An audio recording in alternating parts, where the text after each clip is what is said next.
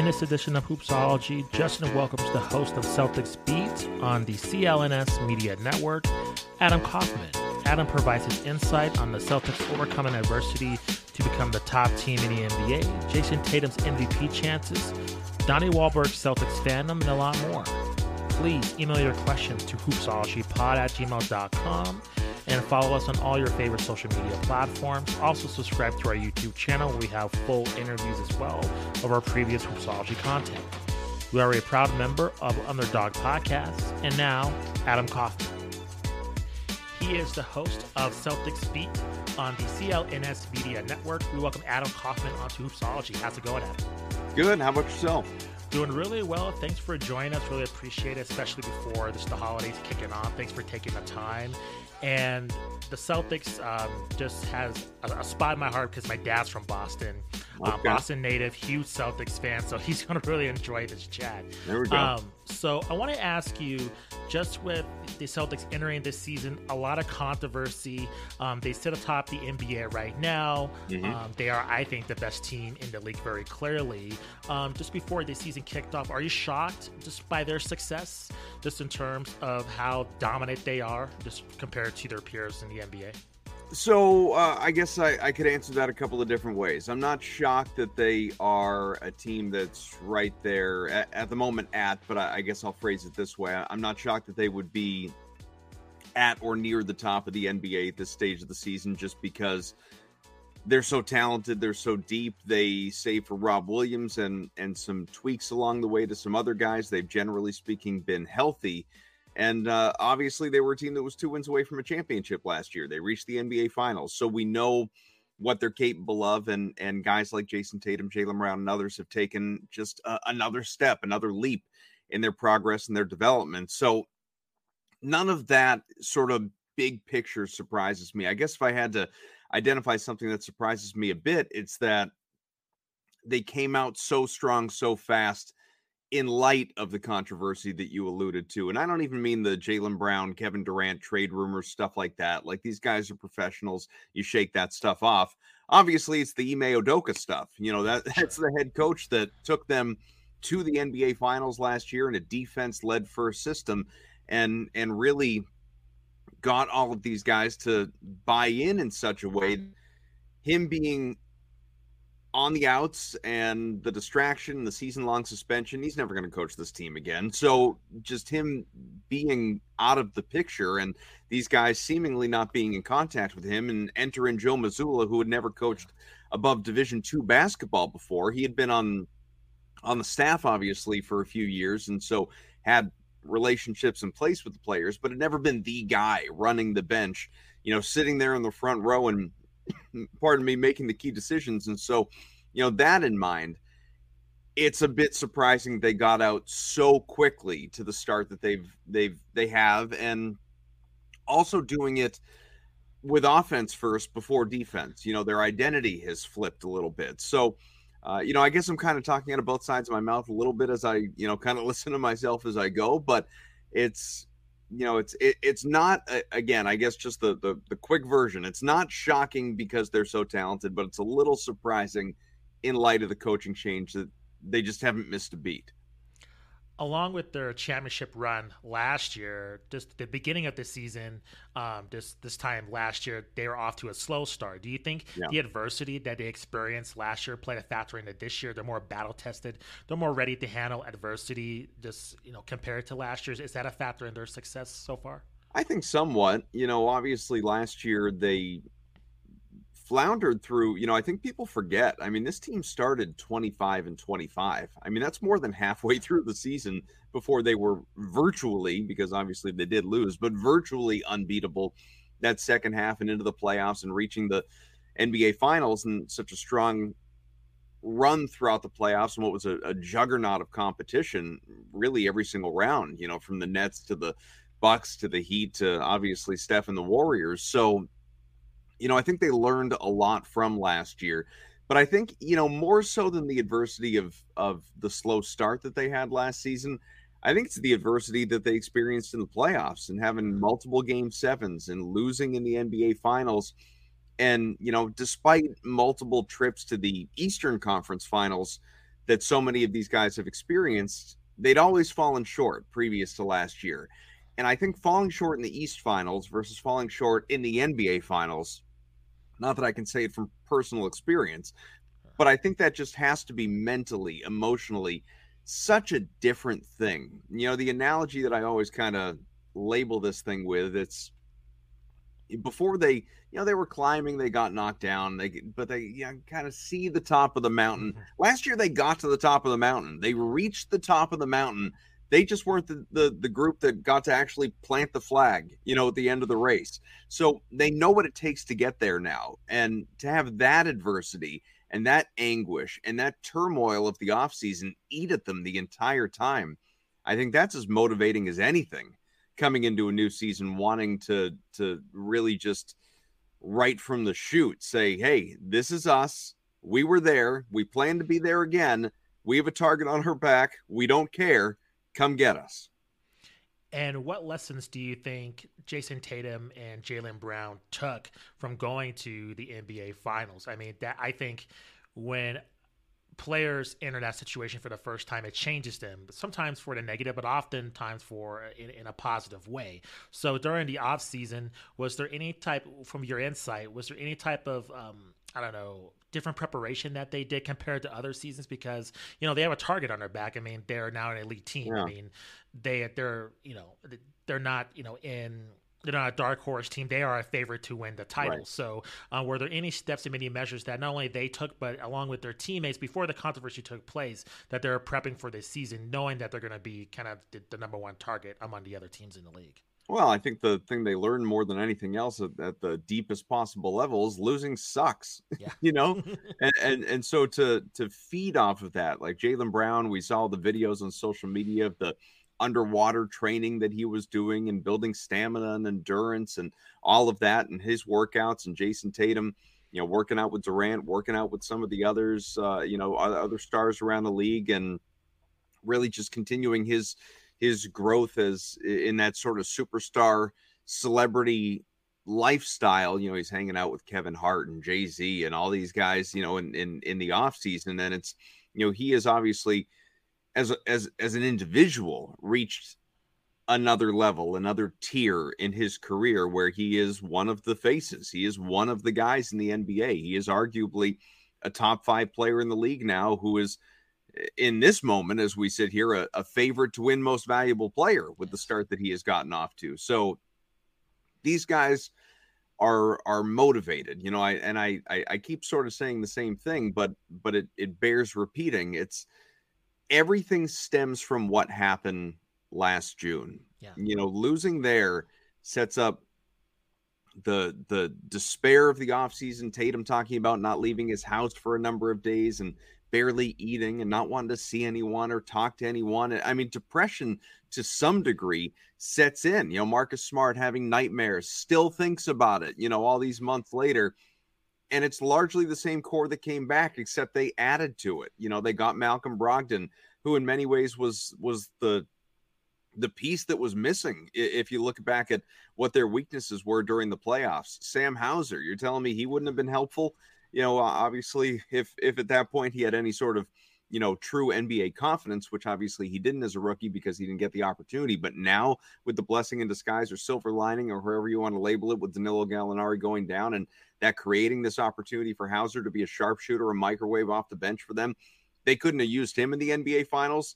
You know, getting wide open looks from three while while the Warriors were bearing down on on all the the known threats of Tatum, Brown, and so on and so forth. And they're doing all of this without Rob Williams, as we've talked about, who is not only people want to fixate on on the defensive struggles this year, and obviously not having Rob has mattered, and him coming back when whenever it is that he does, you know, hopefully sometime before the new year, but who knows? Whenever it is that he does come back, he's certainly going to help the defense, but he's also going to help the offense. He's going to help the offense so much, you know, in, in, in so many different ways that we've already seen in in the years that we've you know been blessed to be able to watch him grow and develop in his time in Boston. And so with uh, sort of all of that in mind, it's you know this this team is very much on on on the incline. You know they are they are storming up that mountain again with one thing above all else. Tatum's, you know, asked about MVP. Doesn't, you know, I, I think would be overstating it to say he doesn't care. He would, he would certainly love to win MVP, but it's not the goal. You know, if yeah. it comes along with the goal, great. The goal is banner 18. These so, guys know, you know, they yeah. see, they play under those banners each and every night that they're in Boston.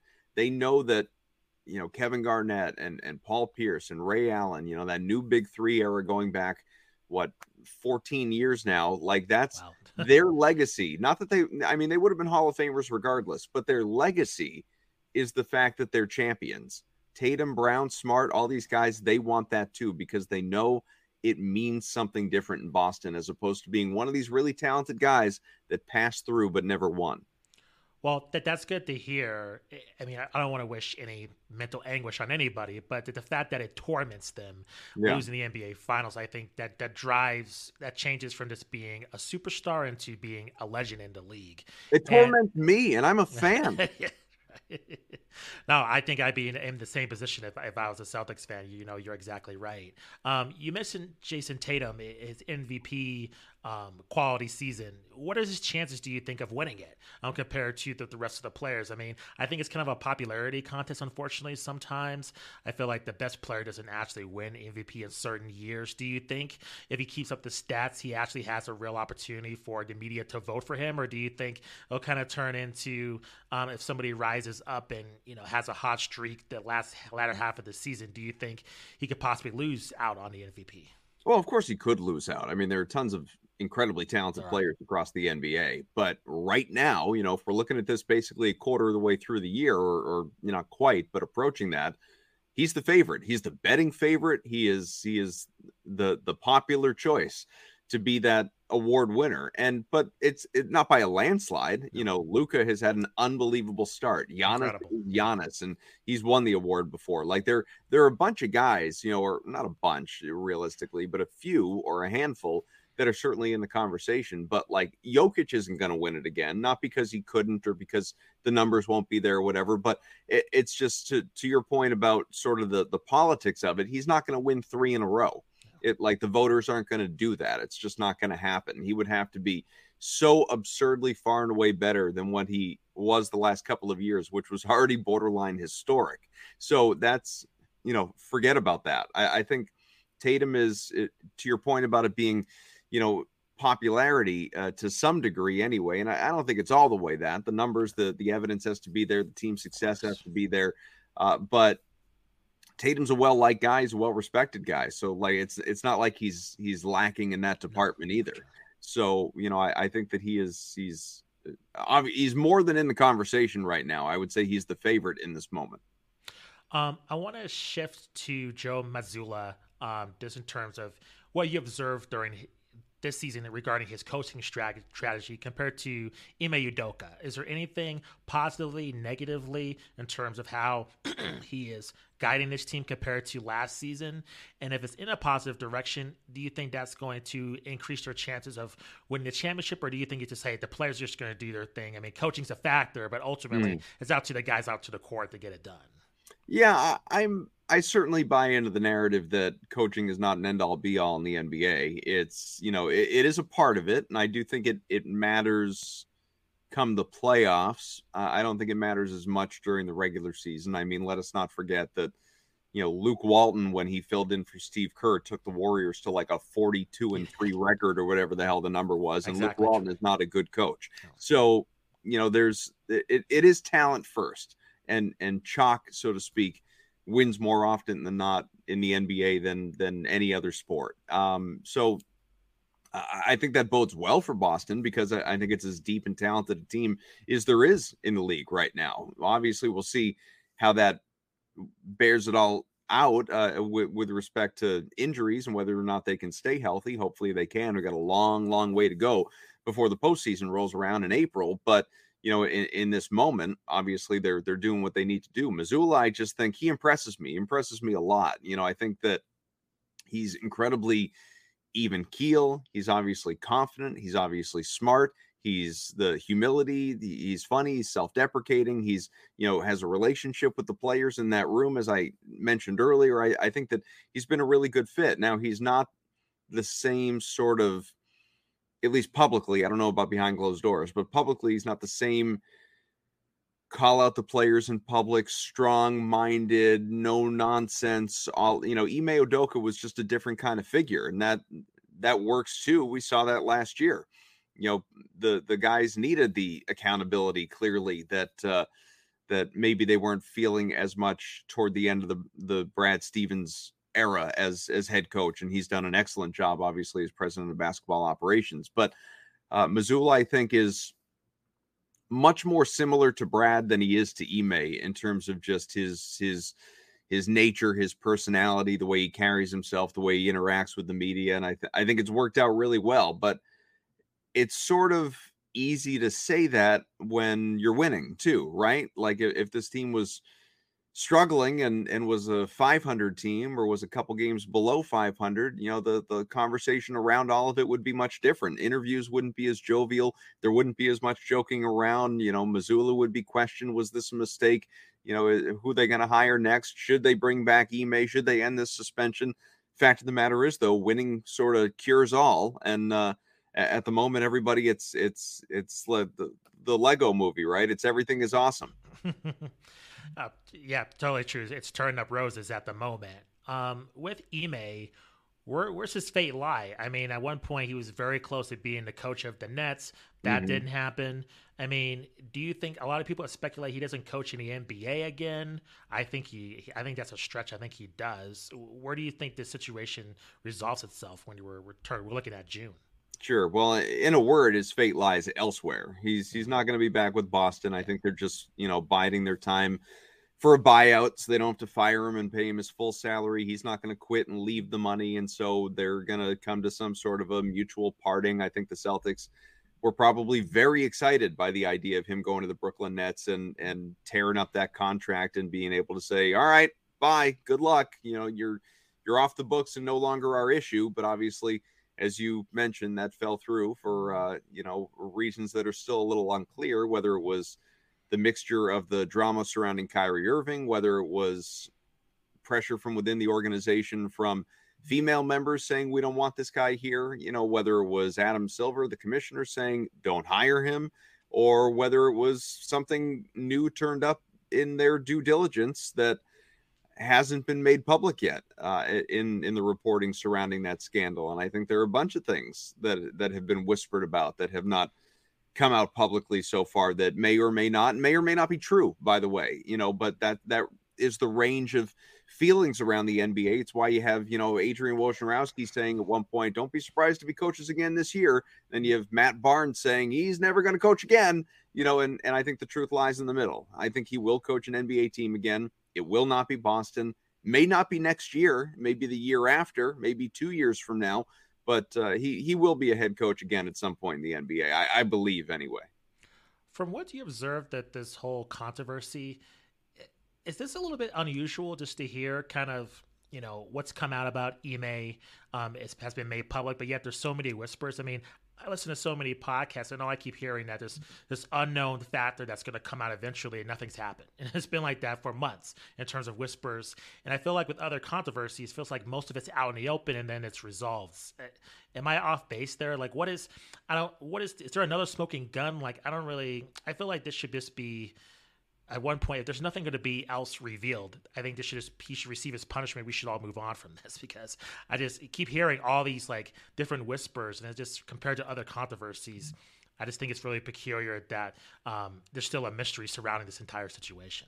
Yeah, I guess I, I, I would just say I think the reporting from the get go has led everyone to believe that there's something else that we don't publicly know yet because at the moment, based on what has been reported, it would seem like a year long suspension. Oh my God, this guy may never coach again, ever, anywhere, yeah. is over the top. And if it's not over the top, then what else is there? And so that's why I think a lot of people are waiting for sort of, as you put it, you know, a, a, a hammer or another shooter drop or whatever else. I think something else will come to light, something else will come to pass because it's it's all it just seems a little too buttoned up in this moment for for it to make sense. Uh, and and I'm not that's not me claiming it's any of my business. Obviously, it's you know this is this is a very personal situation within the organization as it relates to him, his family, obviously the uh, the the other individuals involved, uh, whether there was one or multiple, and you know their families, all of it. It's all I know is there's different people who who I certainly trust who say um, really magnify the situation in in a way that really tells you that that we we have either we haven't heard the end of this or there's just something else out there that that makes it not as uh as as clean as you would expect it to be what is the mentality of the the Celtics fans that you're getting feedback from when you do your show? Um, what are they saying to you? Are they excited about um, the Celtics being on top of the NBA, or are they just, hey, win us a title? It's Tyler a bust. Everything else is a failure. Like, what is kind of the mentality of the of the fans in Boston from what you're seeing?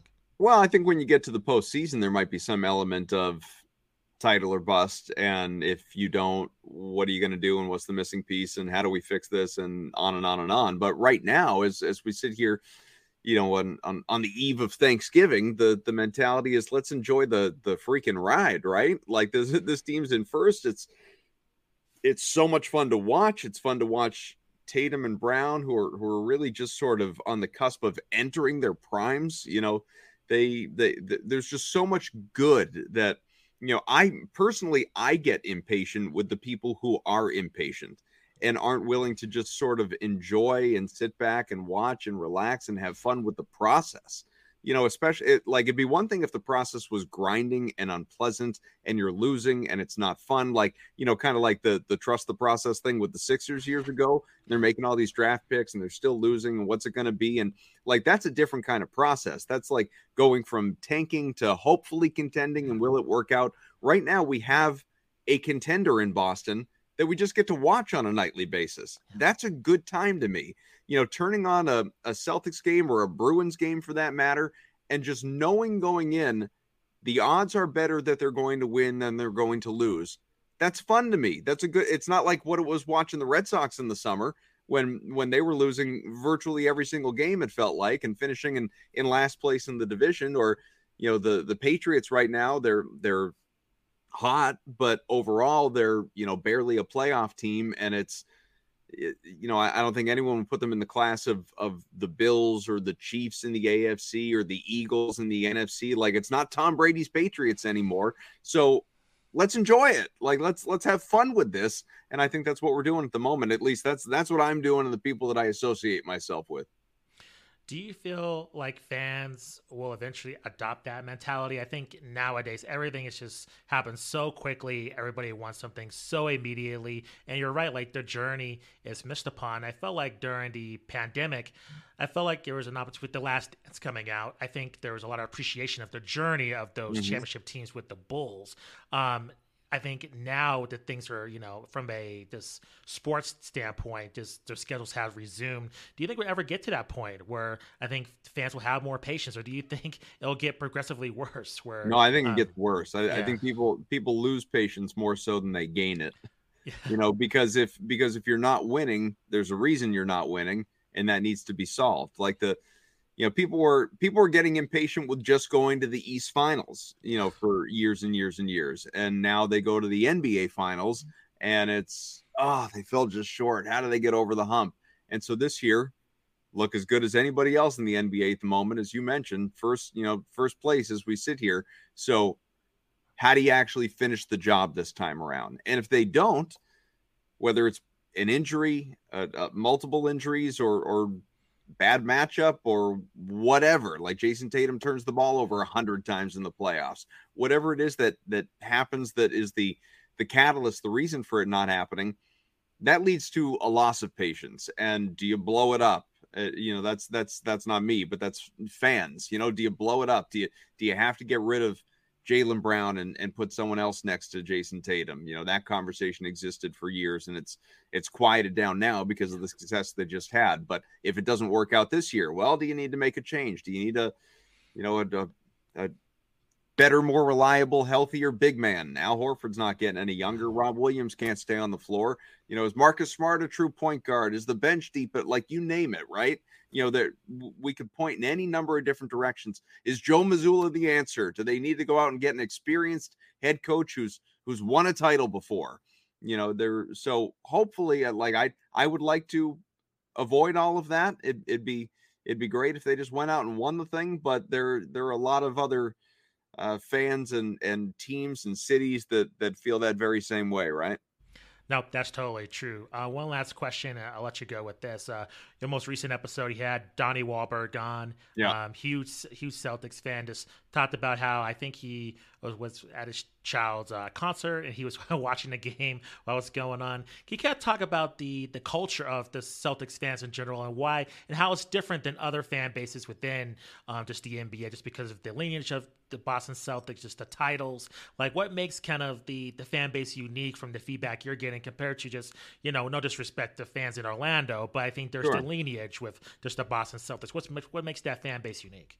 Yeah, I mean, obviously it's a it's a passionate fan base, but I think it's Boston sports fans in general. You know, whether it's the Celtics, the Patriots, the Bruins, the Red Sox. You know, when these teams, even when they're not good, we're riled up, we're watching, we're angry, we're calling into talk radio shows, you know, sort of the royal we here, obviously, and and you know, oftentimes I'm on on on the, on the receiving end of of that type of thing. But when they are good, it like that much better. Where that you know, it's it's there's that much more passion. It's just there there are people that you know, obviously with winning in this, there's been a lot of winning in this city the last twenty plus years, but you know, you, you get the fair weather fans, you get the pink hats as as people will call uh, you know, some of the, the, the less devoted fans that are just there for a good time, and when there isn't a good time, they're nowhere to be found. But it's it, it is that sort of just that attitude of man, like this this matters. Like this is you know the these teams like they're they're a part of us. We're born into this. It's in our blood. It's there there they're they're as much a member of our family as members of our family. Like every night you know, if there's a game on, it's on. That's what we're watching. That's what we're talking about the next day. That's what we're texting about with our friends. This is this is the you know all all things water cooler moments. You know, surround sports. Sports are are the beast, the animal, and it's it's just you know it's that way in some places. It's certainly that way in in New York or in Philadelphia, and you know with certain fan bases uh, within other cities, if not the city uh, in in totality. But other places, like you mentioned Orlando, you know, other other places just are not that way.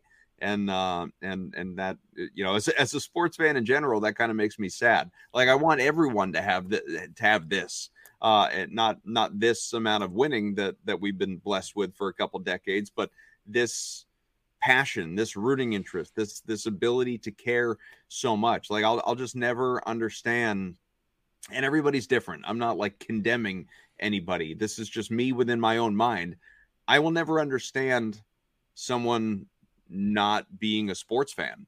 Yeah. Just in, in general. Like I don't care who you root for, what you root for, what sport you're drawn to. Just it's it's just such a it's mood altering, man. Like it's it's so it like it my my team goes out, whoever that is, like my my favorite team goes out, wins a big game, close game, stressful game. It versus losing it, like whichever the outcome, it alters my mood for the rest of the day. Like, and and I love that. I I I I, I thrive on that, and I think there are a lot of people that that feel that same way. No, yeah, I feel the completely same way. I uh, recently moved to Denver, and um, I'm not a Nuggets fan. They're playing the Bulls, and I, I love the Chicago Bulls. And for me being a Bulls fan, it was this weird hearing Bulls fans being louder than the home team. Like they were yeah. making more noise, and you know the Nuggets were winning. I was like, "What? You guys were the home court. like why? why is the away team making more noise than you?" So I get what you're saying in terms of having that passionate fan base, and you're right. That's not replicated in every single you know location you know around yeah. the country. I totally get it. Um, Adam, thank you very much for joining the show. Really appreciate it. Please let sure. our listeners and viewers know where they can find you on social media. Anything, anything else you're working on for the rest of the year as well. Yeah, uh, Twitter, Instagram at Adam M Kaufman. Best way to find me, and uh, I I try anyway to do a decent job of uh, you know putting out there what it is I'm up to at the time, putting the podcast out or radio stuff or uh, stuff with DraftKings, whatever it may be. So that's uh, that's the main focus. All those things and uh, social media generally is the best place to find it. Awesome. Thanks, Adam, very much. You bet. Thanks for having me.